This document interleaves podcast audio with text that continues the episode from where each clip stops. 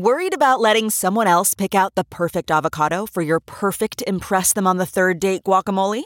Well, good thing Instacart shoppers are as picky as you are. They find ripe avocados like it's their guac on the line. They are milk expiration date detectives. They bag eggs like the 12 precious pieces of cargo they are. So let Instacart shoppers overthink your groceries so that you can overthink what you'll wear on that third date.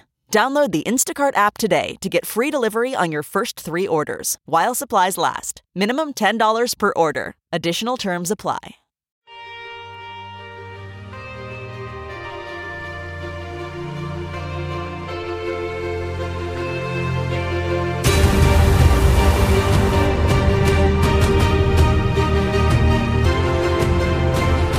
Coming up on the Science Revolution, don't miss how the insect apocalypse could impact all life on Earth. Also, find out about the forever chemicals contaminating our water with senior scientist David Andrews. In Geeky Science, take note if you are stressed out, pay attention. Other topics include how Fox News thinks liberals are causing the California fires, Trump's fighting the wind, and Berkeley banning natural gas. And don't miss the one thing you can do to stop death. Stay tuned. You need to know this. There's a new report out about insect declines and why they matter. And the insect apocalypse, it turns out, could have a substantial, profound, and terrible impact on literally all life on Earth, including human life. Uh, this is a human caused insect apocalypse. Insects, first of all, how important are they? This new report that just came out from the Wildlife Trust in the United Kingdom and authored by University of Sussex biologist Professor Dave Goulson one of the UK's leading ecologists, is called Insect Declines and Why They Matter. And in that, he notes that insects make up the bulk of known species on Earth. They are integral to the functioning of terrestrial and freshwater ecosystems. They perform vital roles like pollinating, seed dispersal, and nutrient cycling. And they're also food for numerous larger animals, including birds, bats, fish, amphibians, and lizards. The abundance of insects may have fallen by 50% or more just since 1970. If insect declines are not halted, he notes, terrestrial and freshwater ecosystems will collapse. 41% of the planet's 5 million insect species are, quote, threatened with extinction. 23 bee and flower visiting wasp species have gone extinct in the UK. This was a UK based study. Two thirds of the crop types now grown by humans require these pollinators. The number of insecticide, pesticide applications has approximately doubled over the past 25 years. Honey sample surveys around the world show that 75% contain bee killing neonicotinoid insecticides. The UK populations of birds that live on insects are collapsing right now. The uh, spotted flycatcher has fallen by 93% since 1967. Other birds, the gray partridge, 92% collapse in this bird species. 93% collapse among the nightingales. The cuckoo is 77% down. The red-backed shrike, a specialist predator of large insects, went extinct in the UK in the 1990s. What we need to do is start really clamping down on the use of bee killing pesticides, not just bee, pollinator killing pesticides, and start basically respecting our environment. And also, the uh, climate crisis seems to be playing a role in this too, so we need to get that under control as well. Sponsoring the interview this week is NuLeaf Natural CBD oil. Boy, with all this impeachment stuff and Trump treason flying around, you know, I, I have been doubling my CBD oil dose. I love CBD oil. It doesn't get you high, it, but it, and it's non-toxic, but it's a potent pain reliever and anti or it has potent pain relieving and anti-inflammatory properties. I think is the proper way to say that. And the brand I trust the most is NuLeaf Naturals. NU Leaf Natural CBD oil is the highest quality CBD oil on the market. It's 100% organic, highly concentrated, has no additional additives, grown in the USA, and the only ingredient is hemp, so the product remains in its most pure and simple form. Go to nuleafnaturals.com. That's nuleafnaturals.com and save 30% off and get free shipping in the U.S. when you use the code TOM. It's spelled T H O M. Go to nuleafnaturals.com. For premium cannabinoid wellness, there's only one place, nuleafnaturals.com. That's nuleafnaturals.com. That's nuleafnaturals.com. Code TOM. It's spelled T H O M. Nuleafnaturals.com. So, what is a forever chemical and why should we be concerned about them? Dr. David Andrews is with us. He's a senior scientist with the Environmental Working Group. EWG.org is their website. His Twitter handle DQASCI. Uh, Dr. Andrews, welcome to the program. Thank you very much. It's nice to be speaking with you today. Yeah, it's it's a fascinating topic. We're talking about these toxic fluorinated chemicals. PFAS is one of them. There's a few others. They all seem to have an F in there for fluorine. What are these chemicals? Where did they come from, and why do you call them forever chemicals? So they're they're more commonly referred to as the Teflon and Scotchgard chemicals, mm-hmm. associating them with the, the consumer products that people are, are very much aware. Uh, but as you said, this is a large family of chemicals. They all have fluorine in them, and they're called forever chemicals because once released into the environment, they do not break apart. And so that's part of the reason they found widespread use, but that's also what's led to enormous contamination of our water across the country and these chemicals actually can be detected in nearly every single person's blood in the entire country. Wow. And these are the chemicals that they're flame retardants and things. Initially, it was like these things don't break down, so we can put them on the carpet or on the furniture, and because they don't break down, you'll have you know resistance to fire for 30, 40, 50 years, you know, the lifetime of the couch, 10 years, whatever. That's but, right. No but, stains, the water repellent, the water will roll right off, your wine. Really, that grease resistance also is, is what helped them find widespread use, including in all of our textiles, most outerwear jackets. These chemicals are incredibly common. They're actually put into food wrappers also, so that the grease wouldn't soak through the wrapper. Are these the chemicals that are also in the inside of paper cups so that they don't leak? That's actually a little bit different. Those are really plastic coatings. These these same chemicals are not found in the paper cups, at least okay. in, in our recent testing. Okay. So why should we worry about these chemicals lasting forever and, and showing up in the blood of all of us? So it turns out that at incredibly low concentrations in water, parts per trillion, these chemicals are actually impacting health. Um, and, and, we're seeing in, in studies just done in the last few years that these chemicals in your blood reduce the effectiveness of vaccines. They can actually raise your cholesterol level. And then at higher doses, they're associated with a whole host of, of other really horrible health effects, a number of different types of cancer, as well as pregnancy, birth outcomes. These chemicals really kind of hit every single one of our body functions and not in a good way. Whoa. So, A, is there an effort to regulate these chemicals? And B, how do we avoid them given that they're present right now? There are some ongoing efforts to regulate them. I will say that the process has become so convoluted at EPA, especially in terms of setting new regulations for drinking water contaminants. Not a single new one has been set in over two decades. That I wouldn't Whoa. hold your breath for the EPA to take leadership. But uh, many states are setting regulations, and, and we've actually really put a lot of effort into making tap water contaminant information available for the whole country. So that's on our website, ewg.org. You can type in your zip code.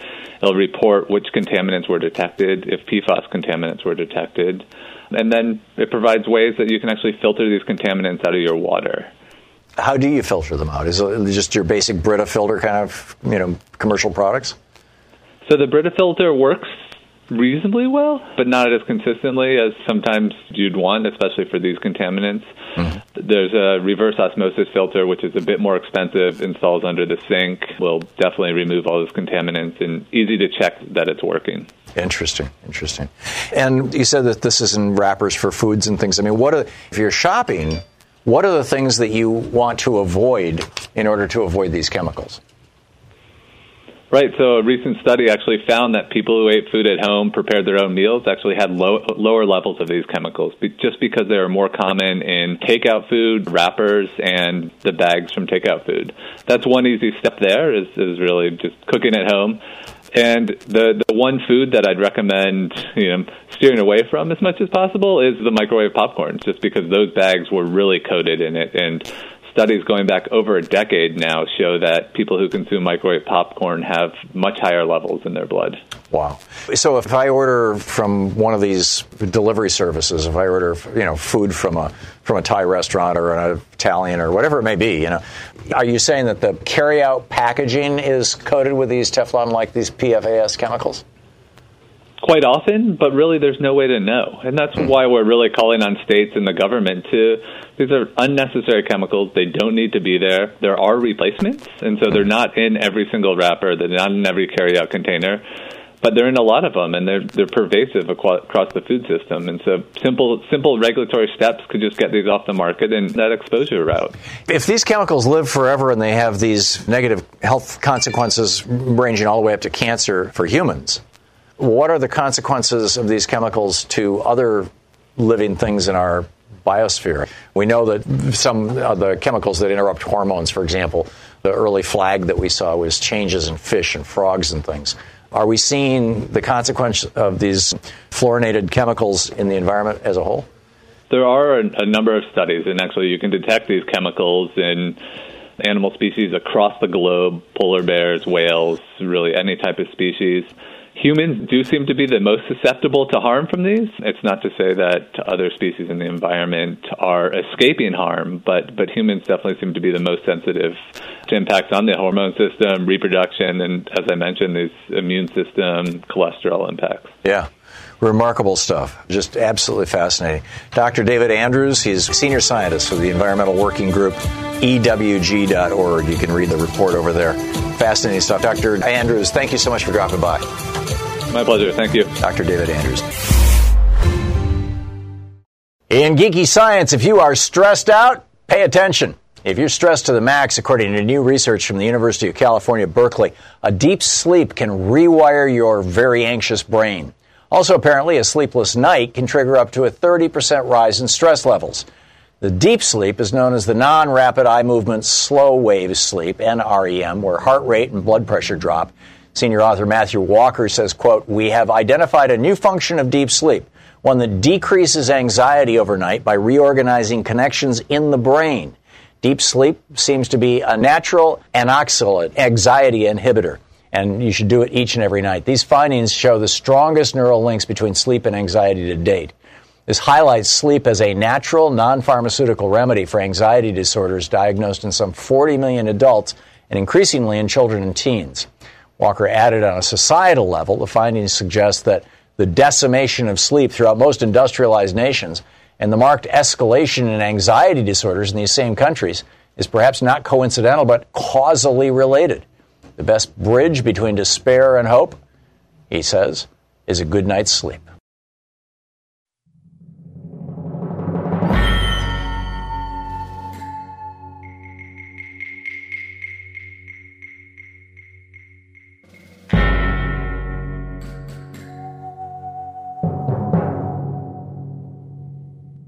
It's the good, the bad, and the very, very ugly, the good. Berkeley, California, for banning the installation of natural gas lines in new homes this year. Other cities are now following their lead. Stoves, heating systems, and clothes dryers will hopefully now be powered by renewable sources of energy as the technology continues to improve. San Francisco is now following, along with 12 other California cities. Sierra Club says other large American cities, including Houston, Los Angeles, New Orleans, and Albuquerque, are now looking at similar ordinances to discourage the use of natural gas. Cities in Massachusetts, Oregon, and Washington are considering an all electric requirement. According to the U.S. Energy Administration, natural gas contributes greenhouse gases to the atmosphere and accounts for one third of the nation's CO2 emissions from electricity generation. So good on you, Berkeley, for paving the way to a healthier planet. The bad. Tucker Carlson on Fox So Called News for blaming the California wildfire catastrophe on diversity and liberals. Carlson said, quote, in an effort to stop wildfires, PG&E has been cutting off power to millions of people. The company can't keep the lights on or keep track of the quality of its infrastructure, but it's very good at impressing California's left-wing politicians. The company keeps, by contrast, precise data on the skin color of its employees and how many of their suppliers come from diverse or LGBTQ suppliers. It has even made big donations to Gavin Newsom's gubernatorial campaign. So state leaders haven't minded too much as the state reverts back to essentially the Middle Ages on fire with no electricity. End of quote. You know, promoting hate is just bad. The truth is, PGE paid out money to its stockholders instead of doing maintenance and has bought politicians from both parties. California should nationalize it, uh, PGE, and declare it part of the commons, or statetize it, or whatever you call it. And the very, very ugly President Donald Trump for not liking renewable energy, in this instance, wind turbines.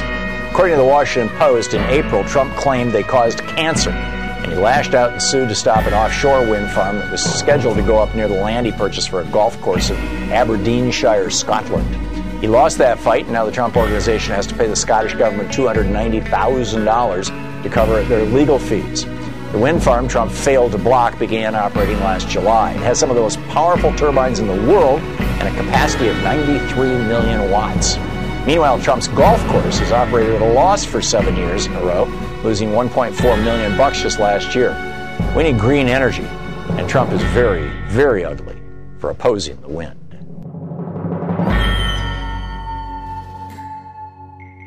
So, our science fact for the day new research was published in the British Journal of Sports Medicine that found that running, I mean, literally any amount of running, even you know, running for 10, 15 minutes one day a week, that running is associated with a significantly reduced chance of dying from any cause. It lowers the risk of cancer, it lowers the risk of heart attacks, it, everything. So, yeah, you heard me. Even small amounts of running decrease the risk of death by up to 30%. So get out your sneakers, folks.